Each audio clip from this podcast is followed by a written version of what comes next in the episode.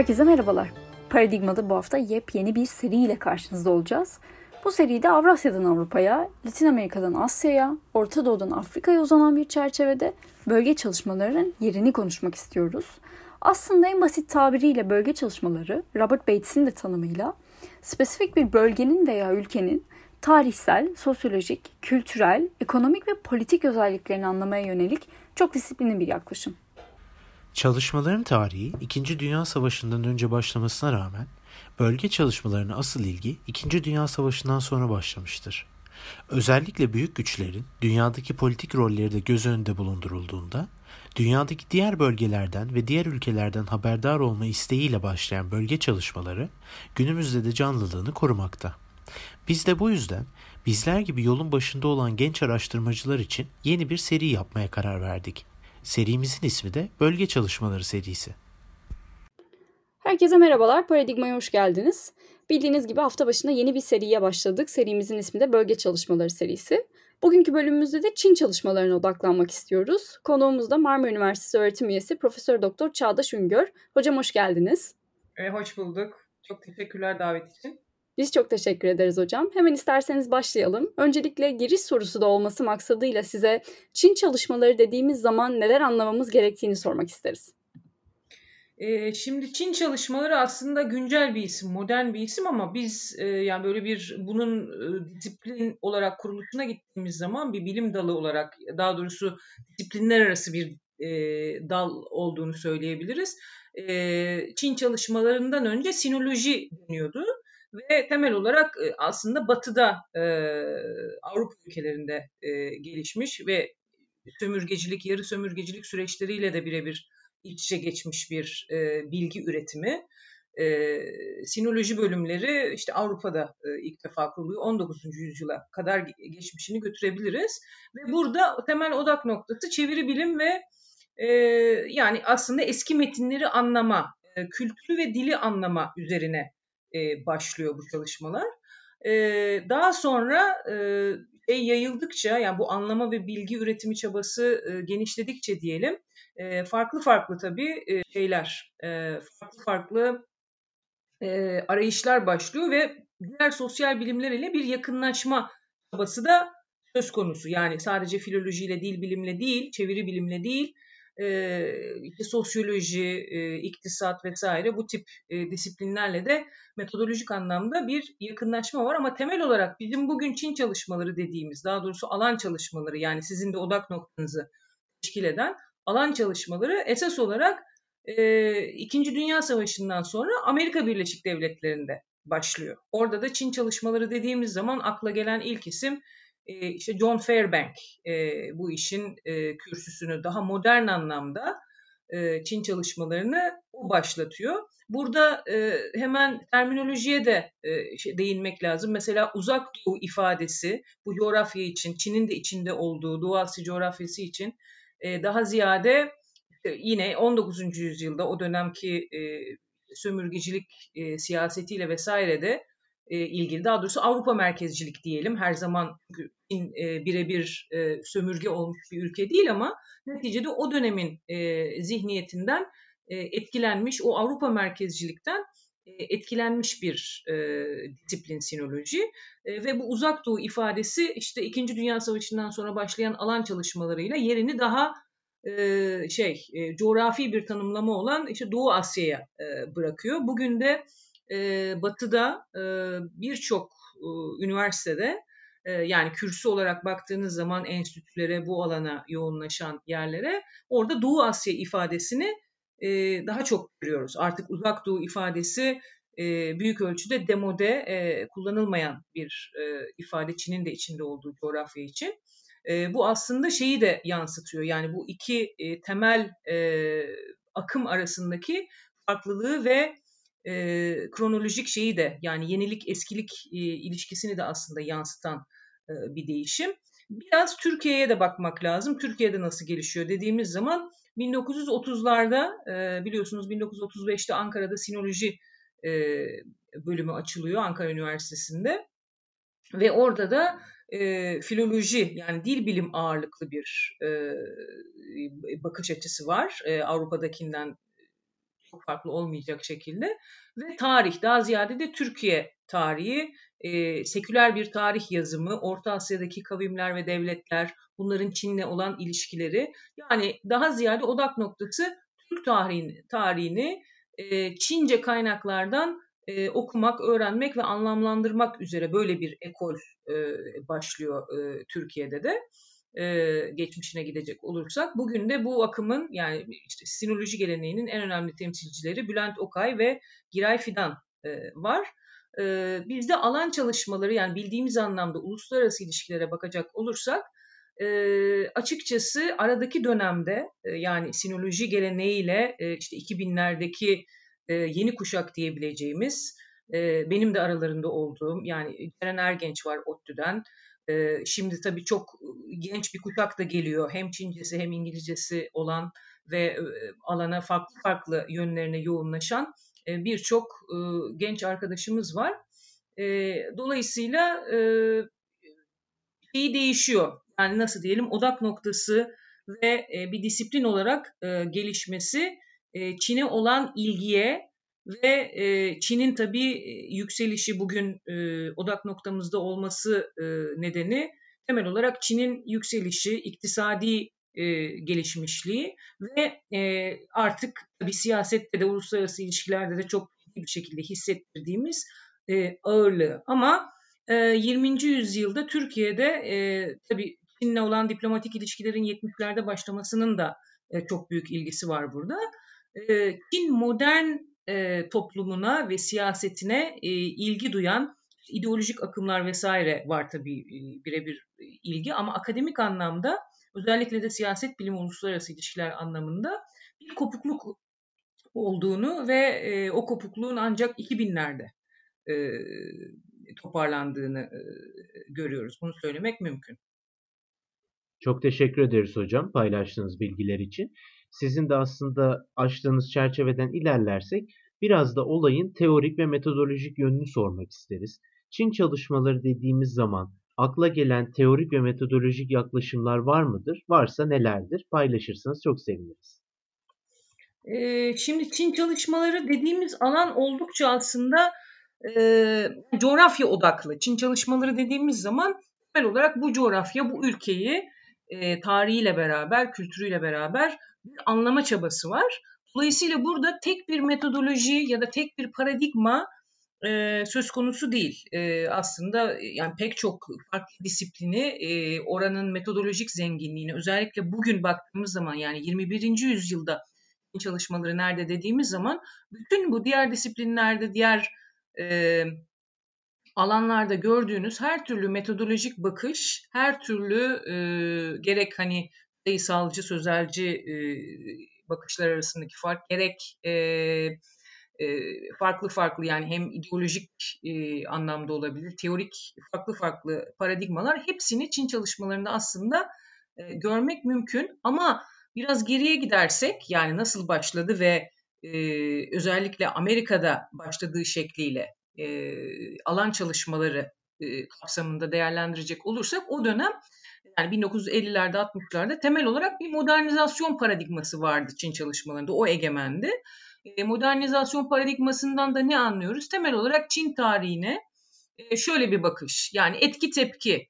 Bütün şey sanki hani Çin modern tarihi tamamen Avrupa ile olan, Batı ile olan çatışmadan ibaretmiş gibi, bir kere oradan başlatmak, yani başlangıç noktasını oradan almak. İkinci olarak da tabii modernizasyon paradigması egemen olduğu için her şeyi bu prizmadan süzmek. Aslında Türkiye çalışmalarında da benzer bir şey vardı. Yani paradigma çok farklı değildi o anlamda. Burada temel şey tabii o Avrupa merkezcilik ya da Batı merkezcilik dediğimiz, temel olarak bugün de devam eden, geçmişten bugüne Çin çalışmalarını metodolojik olarak bir nasıl diyelim temel tartışmasını yaratan aslında düzlem, ne kadar Çin merkezli, ne kadar Batı merkezci ya da evrenselci diyelim. Artık Avrupa merkezci tanımını pek kullanmıyoruz ama neticede temel odak noktası, temel soru şu: Çin kendine özgü, hiç kimseye benzemeyen ve başka ülkelerle, başka coğrafyalarla kıyas kabul etmeyecek bir yer mi? Yoksa biz bunu diğer sosyal bilimlerde, diğer disiplinlerde, alanlarda olduğumuz gibi o metodlarla, yöntemlerle ve teorik yaklaşımlarla çalışabilir miyiz? Burada bu modernizasyon, demin bahsettiğim modernizasyon paradigmasına en ciddi eleştiri Paul Cohen adlı bir akademisyenden geliyor. 1985'te bastığı bir kitabı var ve burada Çin merkezli bir öne sürüyor, öneriyor. Yani biz artık bu Avrupa bakışlı, Batı merkezli bakış açısından ki hani Amerikan akademiyasında da bunun egemen olduğunu söylüyor. Bundan artık çıkalım ve Çin merkezli bir alan çalışmaları yaratalım. Yani Çin'in kendi yarattığı değerler üzerinden bakalım. Dolayısıyla yani burada tabii olumlu anlamda, yani Çin'in ürettiği değerler vesaire, niye hani Batı'da olan niye Çin'de yok demek yerine Çin'de olana odaklanmak gibi bir perspektif. Fakat tabii bu iki perspektif arasında bir şey var. Yani hem çatışma var, hem de iki tarafta belli uçlara çektiğiniz zaman bazı sorunlar yaratıyor. Yani bir tanesinde mesela Çin merkezi dediğiniz anlayış bir noktada metodolojik ulusalcılık dediğimiz, yani artık başka hiçbir evrenselci ya da uluslararası metodolojinin, teorik bakışın Çin'e uygulanamayacağı, onun sadece kendine özgü bir şekilde çalışılabileceği böyle bir hani çok sınırlı bir çerçeve sunuyor. Diğerinde de dediğimiz gibi Çin'de olana odaklanmamak ve daha böyle işi Batı'da olan niye burada yok çerçevesinden okumak. İkisinde de problemli olacak taraflar var. Bugün baktığımız zaman mesela bunu uluslararası ilişkilerde ya da bugün herhangi bir dergide, akademik dergi olabilir, işte medyada çok baskın bir şey. Ne olabilir mesela, bunların uzantısı olabilecek, bir de bunları anımsatabilecek kültürelci bir paradigma. Sizin de mesela koronavirüs krizi sürecinde dikkatinizi çekmiştir. Neticede Çin'in kendine özgürlüğünü sürekli o kültürel kodlarla açıklayan, daha doğrusu bu iddiayı pekiştirmek için sürekli Çin'in geçmişinden bugüne doğrudan bir hat çeken çok kültür odaklı, kültürelci bazı yaklaşımlar var. En basit ifadesiyle mesela işte Çin'in bizim alanımızda nasıl bu öne çıkıyor? İşte Sun Tzu'nun mesela Savaş Sanatı adlı eserinden yola çıkarak, yani yüzlerce yıl öncesinden gelip bugüne şeyi bağlayan, yani bugün 21. yüzyılda Çin'in askeri stratejisini bu esere atıf yaparak mesela açıklamaya çalışmak diyebiliriz. Ya da Weichi ya da Go diye daha bilinen ismiyle bir işte oyun, Çin daması dediğimiz bir oyun. Buradan yola çıkarak mesela işte Batı'da satranç, burada Weichi, dolayısıyla iki yaklaşım arasında çok ciddi bir fark var ve işte dediğimiz gibi bugün olan bir şeyi 2000 yıl öncesine, 3000 yıl öncesine götürerek Çin'de adeta değişmeyen bir gelenek. Yani tarihten, diğer bütün o etkileşimden muaf, adeta kesintisiz bir şekilde akan, devam eden bir kendine özgü bir durum varmış gibi bir tahlil. Bu perspektif Çin çalışmalarında hala çok yaygın. İşte mesela Mao için ya da bugün Xi Jinping için imparator ifadesinin kullanıldığını çok duyarız ve okuyoruz farklı dergilerde. Bu da aynı şey. Yani sanki değişmeden hiçbir şekilde tarihin farklı ekonomik ya da sosyolojik değişimlerden muaf, bunlardan hiç geçmemiş, bunlardan hiç etkilenmeyen böyle sui generis dediğimiz bir kategori var. Yani Çin diye bir şey var ve binlerce yıldır temel olarak aynı homojen, kültürel olarak dominant, yani aynı kültürün bir devamlılığı, dil ve kültürün devamlılığı. Bu yani bu mesela çok sorunlu bir bakış aslında, ama söz konusu Çin olduğu zaman çok ciddi bir paradigma. Bu paradigma sadece Batı'da mı var? Aslında hayır, Çin'de de var. Yani Çin'de de Çin'i sadece kendisine benzer sui generis dediğimiz sadece yani ona odaklanan ve dünyadan aslında çok farklı olduğunu düşünen hem siyasi elitler var hem akademisyenler var. Mesela 1990'larda bir Asya değerleri tartışması vardı. Bu aslında Çin Komünist Partisi'nin de yani önüne aldığı birkaç farklı ülkeyle beraber söz konusu bir tartışma vardı. Burada temel olarak şu iddia ediliyordu. İşte Batı'nın bireyselciliği Çin'e uymaz. Çünkü Çin'de aileyi, sorumluluğu ve toplumu öne çıkartan bir yaklaşım var. Batı, o bireyselcilik orada tabii bir tür bencillik gibi sunularak işte oradaki insan hakları anlayışı ya da demokrasi, bunun tabii siyasi izdüşümü bu oluyor. Bizim Batı'da bildiğimiz anlamda insan hakları ve demokrasi bize uymayacağı için Çin'de kendine özgü bir işte tek parti rejimi burada yani Çin Komünist Partisi'nin istikrarlı yönetimine falan bir referans yapılarak dediğimiz gibi bizde toplumu öne çıkaran işte hakları değil sorumluluğu öne çıkaran farklı bir yaklaşım var. Bunun da temsilcisi ya da koruyucusu Çin Komünist Partisi'dir gibisinden bir şey. Dolayısıyla bunları hani Batı'da şöyle Çin'de böyle gibi değil de buradaki temel metodolojik yaklaşım ve işte sorunsallaştırılan temel bence yani metodolojik ya da teorik bir yaklaşımdan ziyade bu odak noktası, iki odak noktası arasındaki gerilim. Hala da yani 21. yüzyılda da bu temel bakış açısı yani bu bakış açıları arasındaki farklılık yani Çin'i biz dünyanın geri kalanının bir parçası olarak mı göreceğiz? Çin'deki ekonomik, siyasi ve sosyal olguları farklı farklı ülkelerle mukayese ederek anlayabilir miyiz? Ya da orada egemen olan bir perspektifle anlayabilir miyiz? Yoksa Çin bir istisna mıdır?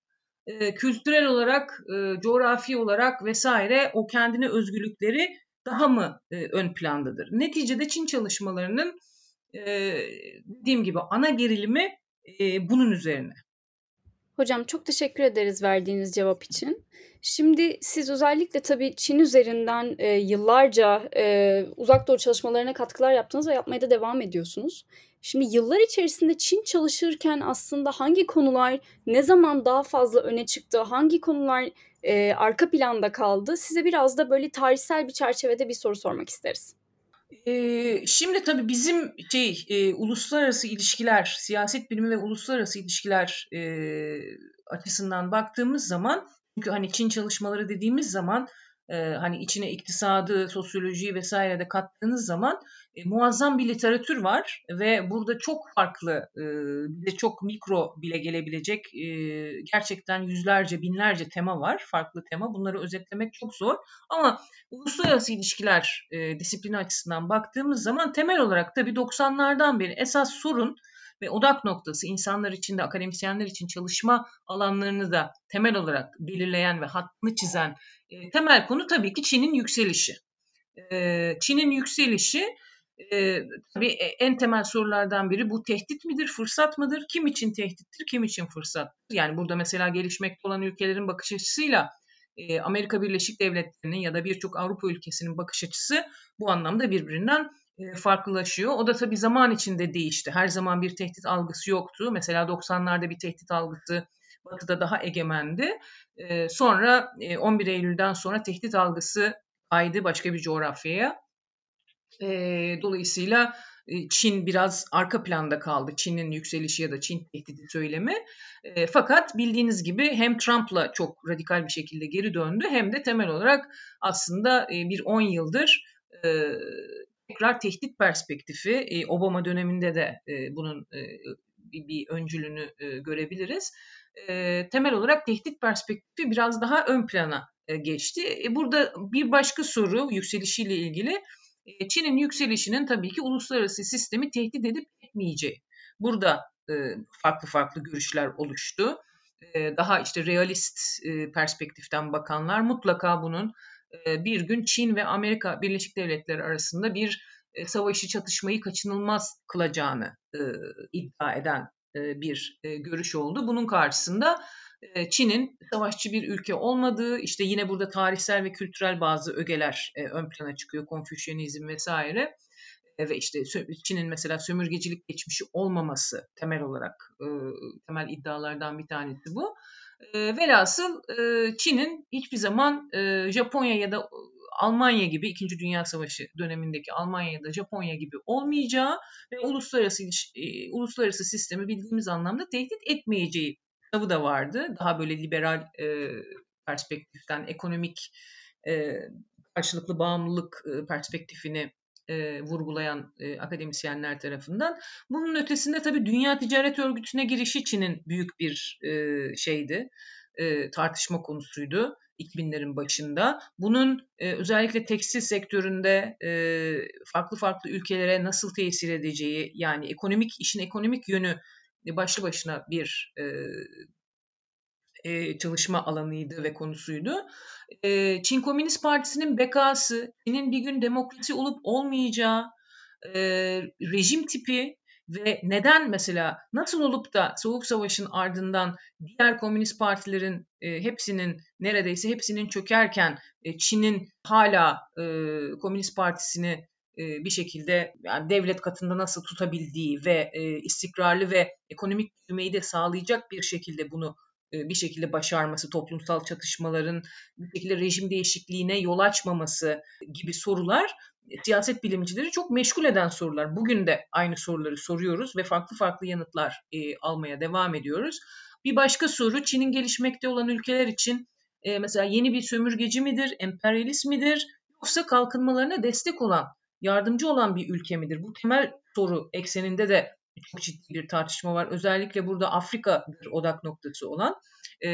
Mesela Afrika'da daha böyle batılı kaynaklar Çin'i yeni bir sömürgeci olarak, yani bir emperyalist bir ülke olarak kodlarken, bu şekilde anlarken, işte bu borç batağı diplomasisi vesaire, bunlar da daha sonra tartışmanın içine girdi.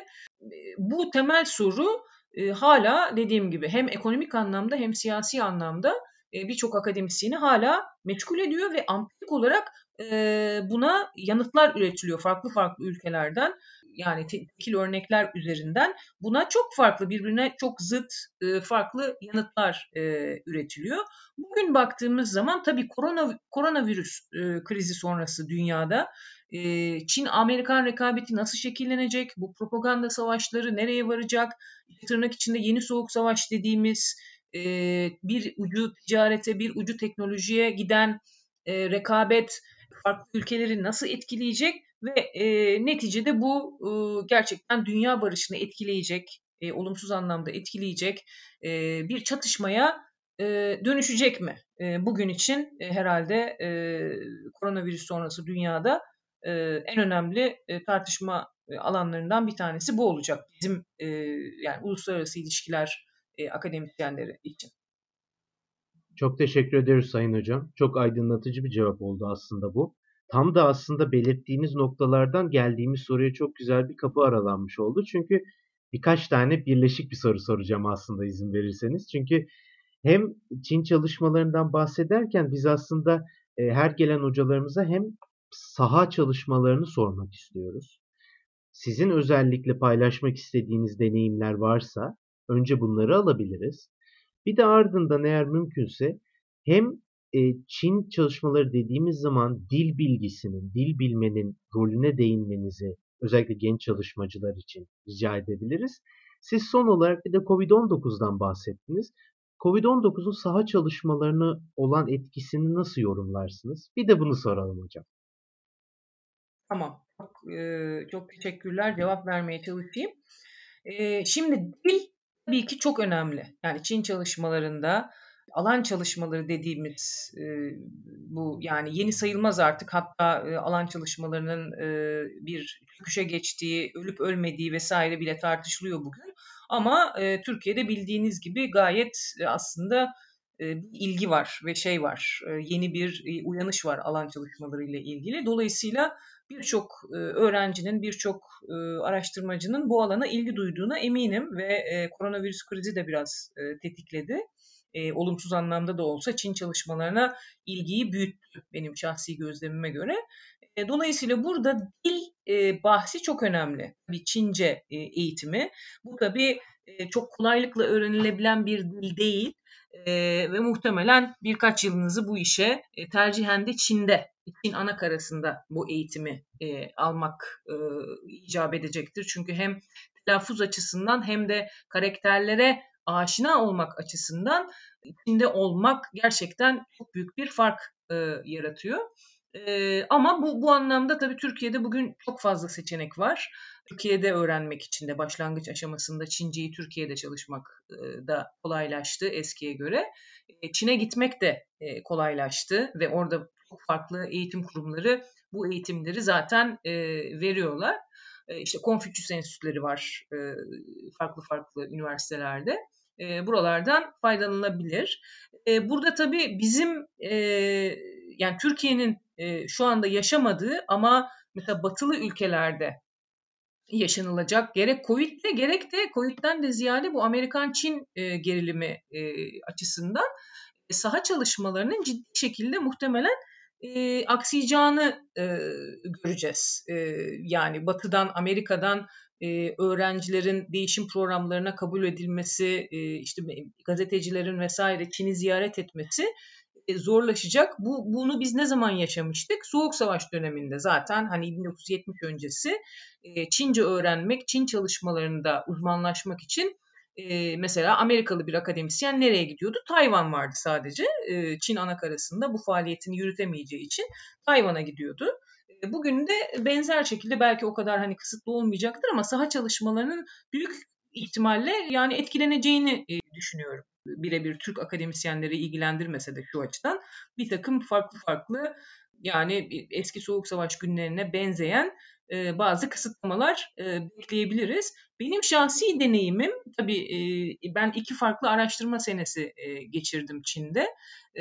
En son yani uzun süreli araştırma için 2008 yılında kaldım ve o zaman Beijing'de Dışişleri Bakanlığı'nın arşivinde çalıştım ve hani uzun yıllar Çince öğrenmiş olmama rağmen tabii çok kısıtlı bir sürede dijitalleştirilmiş bir arşivdi ve çok kısa bir süre içinde yani arşivdeki belgeleri arayıp ilgili olup olmadığına, kullanıp kullanamayacağınıza bakmanız gerekiyordu. Ve uzun yıllarımı bu işe vermiş olmama rağmen özellikle de el yazısı belgelerin çoğu el yazısıydı. Bu anlamda çok çok sıkıntı yaşadığımı hatırlıyorum ve gerçekten hani paniğe kapıldığımı, moralimin bozulduğunu ve bunda şeyin de etkisi var. Ben de tabii çalışırken arşiv odasında yanımda pek çok Doğu Asya'dan farklı farklı ülkelerden ama Japonya ve Kore daha ziyade. Tabii Doğu Asyalıların Çince'ye olan aşinalığı çok daha fazla ve hani el yazısı daha iyi okuyorlar. Dijital kalemleri vesaire vardı. Yani okuduklarını not alabilecek kadar hızlı hareket edebiliyorlar. Onu gördüğüm zaman gerçekten çok hani sizin geleceğiyle ilgili çok moralimin bozulduğunu hatırlıyorum. Yani gerçekten çok emek verilmesi gereken, çok uğraşılması gereken dil kısmı, dil aşaması. Orası öyle. Onun dışında Çin'de araştırma yapmak, saha çalışması yapmak bürokratik bazı engelleri de beraberinde getiriyor. Mesela arşiv çalışması ya da bir kütüphaneye gitmek için bir referans mektubu muhtemelen ihtiyacınız olacaktır. Orada hani Türkiye'deki bir üniversiteden değil, Çin'deki bir kurumdan bu referans mektubunu almanız gerekecektir. Yani sizi Çince isminizle o kuruma lanse edecek, tanıtacak imzalı, damgalı bir mektup muhtemelen size verilecektir. O olmadan arşive ya da kütüphaneye girmeniz mümkün değil. Ancak olumlu tarafından bakarsak Çince biliyorsanız mesela yine Beijing'de Milli Kütüphane'ye gittiğiniz zaman muazzam bir kaynak yelpazesi elinizin altında olacak ve kullanması da görece kolay. Yani orayı artık bir kere kabul edildikten sonra gidip fotokopi çektirmek, kaynağa ulaşmak ve bu kaynaklarda birincil ve ikincil kaynaklar dediğim gibi muazzam bir zenginlik söz konusu. Eğer çalışma alanınız, çalışacağınız konu çok hassas bir konu değilse, yani Çin açısından siyasi anlamda hassas olabilecek bir konu değilse, yani hassas konuları da çalışmanın yöntemleri var ama çok daha fazla kısıtlamaya tabi olacaktır ve sizin çok daha fazla, nasıl diyelim, belki akademisyen olarak yani her istediğinizi her yerde konuşamayacağınız bir ortamda olacaktır. Sınıf ortamında bile belli bir sansür düzeyi var. Yani üniversite kampüslerinde, amfilerde, belli konularda, dediğim gibi her konuda değil. Eğer siz yani akupunkturla, tai chi'yle vesaire ile ilgileniyorsanız, kültürel meselelerle ilgileniyorsanız kaynak konusunda hiçbir sıkıntınız olmaz. Ama bazı siyasi ve uluslararası meseleler neticede biraz daha yani kaşların yukarı kalkmasına neden olabilir.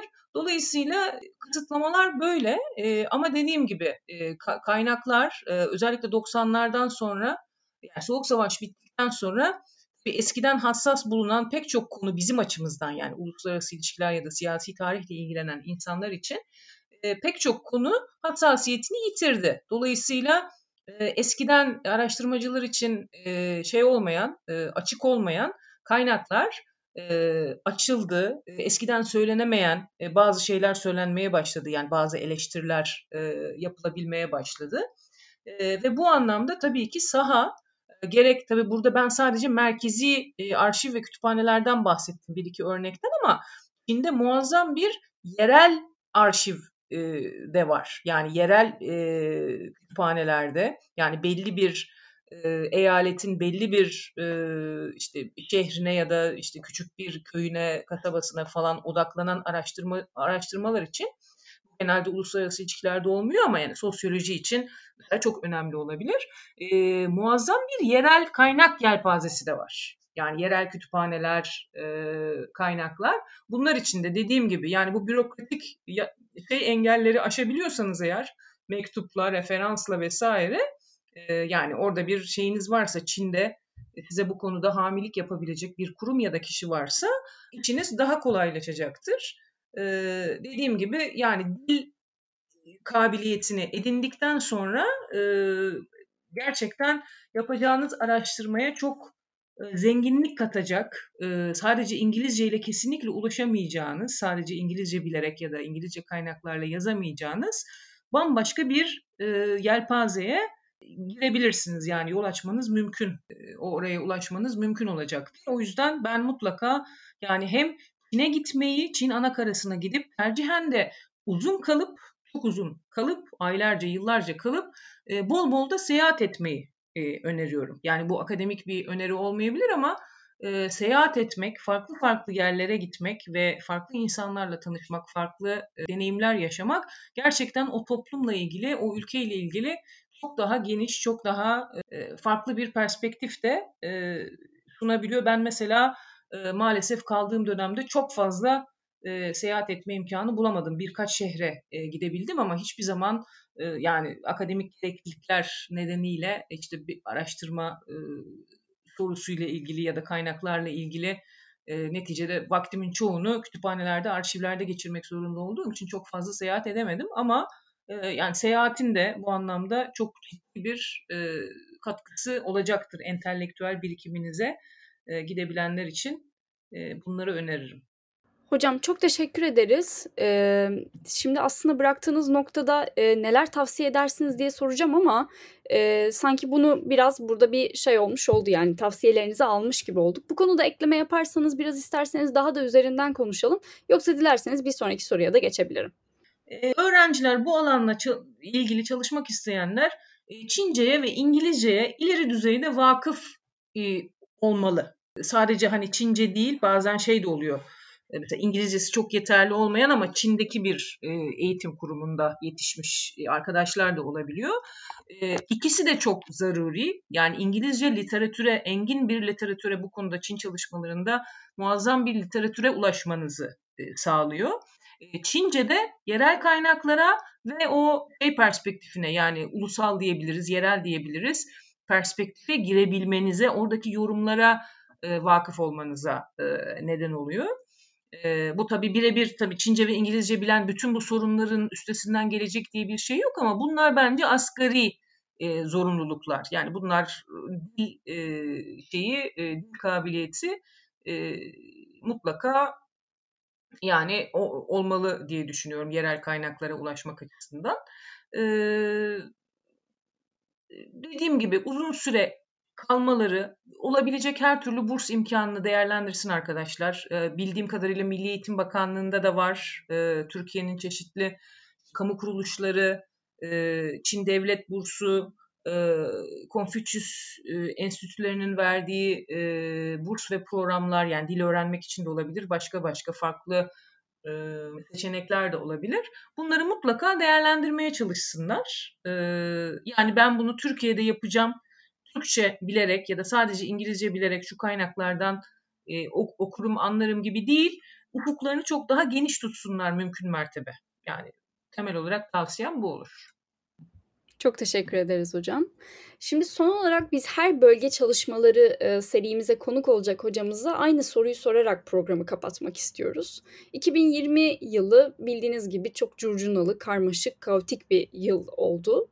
Şimdi kapatırken de 2020 yılını sizden de Uzak Doğu ve Çin'e dair 2021 yılına dair öngörülerinizi almak isteriz. Belki çok zor, çok hipotetik ama neler söyleyebilirsiniz? 2021'in ilk dönemlerinde sizin çalıştığınız bölgeye dair neler öngörebilirsiniz? Bir de belki şöyle bir ekleme de yapabiliriz. Araştırmacılar olarak bu alanda çalışmak isteyen uzmanlar olarak hangi konulara özellikle 2021'in ilk dönemlerinde ağırlık vereceğiz? Şimdi Çin ekonomisi bir kere koronavirüs krizini atlatmış gibi görünüyor. Bugün açıklanan rakamlara baktığımız zaman biliyorsunuz geçtiğimiz sene, yani geçtiğimiz Aralık'ta, Ocak'ta bu şeyi yapıyor olsaydık, bu tartışmayı yapıyor olsaydık, Çin son derece trajik bir konumdaydı. Yani hem medyada hem farklı ortamlarda müthiş bir panik ve dalgası vardı, yani koronavirüsle ilgili. Hem Çin sorumlu görülüyordu hem de bu krizin temel merkeziydi aslında. Yani başka hiçbir yere daha sirayet etmemişti ve Çin eşittir koronavirüs gibi bir vardı. Yani özdeşlik yapıyorduk kafamızda. Gerçekten işler çok kötü görünüyordu. Yani olumsuz bir manzara vardı. Bir yıl sonra baktığımız zaman Çin'de bu pandeminin tamamen kontrol altına alındığını, ekonominin yani eskisi kadar tabii değil, belki ekonomik büyüme rakamları vesaire değil ama neticede ekonominin bunu bir şekilde, bu badireyi atlattığını görüyoruz. Geçtiğimiz hafta işte mesela çok taraflı kapsayıcı ekonomik ortaklık gibi bir anlaşma imzalandı. Bu Çin'in sponsorluğunda olan bir anlaşma. Yani Asya'daki birçok ülkeyi içine alan ve hani Trans-Pasifik Partnership'ten Amerika Birleşik Devletleri'nin de çıktığını düşünürsek, Trump döneminde bu çok taraflı anlaşmalara falan çok yani şüpheci bir bakış vardı Amerika'nın liderliği konusunda. Amerika'nın çekildiği bir düzlemde Çin'in ekonomik ağırlığının arttığını görüyoruz bir kere. Yani bu 2021'in herhalde ana eksenlerinden bir tanesi. Çok yeni bir konu değil ama Asya Altyapı ve Yatırım Bankası, diğer güvenlik alanında mesela Şangay İşbirliği Örgütü, Çin'in Rusya ile olan ortaklığı, neticede hani bu ABD ile olan rekabet nereye gidiyor? O noktada hiçbir şekilde bir geriye gidiş yok yani Çin açısından. Ekonomi ve hani insani boyutuna da baktığımız zaman koronavirüs krizinin neticede hani ölüm rakamları vesaire, bunlar hani kısmen gizleniyor bile olsa, hani biraz aşağı gösteriliyor bile olsa, yani mesela bir Amerika Birleşik Devletleri'nin bu krizi nasıl geçirdiğine bakınca iki ülke arasında gerçekten muazzam bir fark oluştu. Neticede bu yani temel soru değişmiyor. Yani Amerika Birleşik Devletleri'nin ya da Batı'nın diyelim ön ayak olduğu küresel yönetişim ne kadar kalıcı olacak? Yani IMF'nin ve Dünya Bankası'nın diyelim egemen olduğu düzen ne kadar sürecek? Asya Altyapı ve Yatırım Bankası, işte İpek Yolu fonu var, bir sürü farklı Çin'in ön ayak olduğu ve bunların hepsi birebir işte Şangay İşbirliği Örgütü için NATO'ya alternatif deniyor, öbürü için IMF'ye alternatif deniyor. Bunlar tabii abartılı gözlemler olabilir ama neticede Çin'in neredeyse her alanda kendince bir alternatif ürettiği ve yanına müttefik değil, belki hani askeri ittifaklar yapmıyor Çin ama geleneksel olarak neticede yanına kendisine daha yakın bulduğu ülkeleri de çektiği, ilham verdiği bir yeni bir alternatif bir senaryodan, dünyadan bahsediyoruz. Neticede temel soru değişmemiş oluyor. Yani koronavirüs krizi geçtiğimiz sene baktığımız zaman bu paradigma değişikliğini çok uzun vadeli olarak etkileyecekmiş gibi görünüyordu. Yani bütün tedarik zincirleri her anlamda, yani Çin artık vesaire gibi bir bakış vardı. Bir yıl geçti aradan, çok kısa bir süre, yani tarih şeyine baktığınız zaman tarihin akışına çok kısa bir süre, yani bir yıl. Ama çok farklı bir manzara görüyoruz. Yani Çin'in açıkçası tamamen geri döndüğünü görüyoruz o anlamda. Dolayısıyla bizim için, yani uluslararası ilişkiler akademisyenleri için temel soru bu ABD ile olan rekabet, bütün bu farklı kurumsal veçeleriyle beraber bu önemli bir araştırma alanı mutlaka olarak kalacak. Bunun belki Türkiye gibi ve gelişmekte olan başka ülkeler üzerinde, dünyanın farklı farklı yerlerinde olan iz düşümleri. Bu iz düşümler birbirinden tamamen farklı da olabilir, olumlu ya da olumsuz da olabilir. Ekonomik anlamda mesela ticaret savaşları, bunların hiç beklemediğimiz etkileri oldu farklı ülkeler üzerinden. Şimdi mesela bu ittifaklar, bu yani Amerikan odaklı ittifakla Çin modeli ve onun getirdiği alternatif, bunların arasındaki kamplaşma daha sertleşecek mi, sabitleşecek mi? Farklı ülkeler taraf almak, tutmak zorunda kalacaklar mı? Bence en azından benim gördüğüm kadar bu yani daha geniş perspektiften baktığımız zaman büyük sorular bunlar gibi gözüküyor. Hocam çok teşekkür ederiz verdiğiniz cevaplar için. İyi ki geldiniz. Ağzınıza sağlık. Çok güzel bir yayın oldu. Ben teşekkür ederim. Çok sağ olun. Umarım faydalı olmuştur. Umarız hocam. Kapanışı yaparken de tekrar dinleyicilerimizi hatırlatalım. Bugün Bölge Çalışmaları serimizin yeni bölümünde Marmara Üniversitesi'nden Profesör Doktor Çağdaş Üngör hocamızı ağırladık. Hocamıza katkıları için çok teşekkür ederiz. Bölge Çalışmaları serimizin yeni bölümleri için de bizi takipte kalın. Görüşmek üzere diyelim.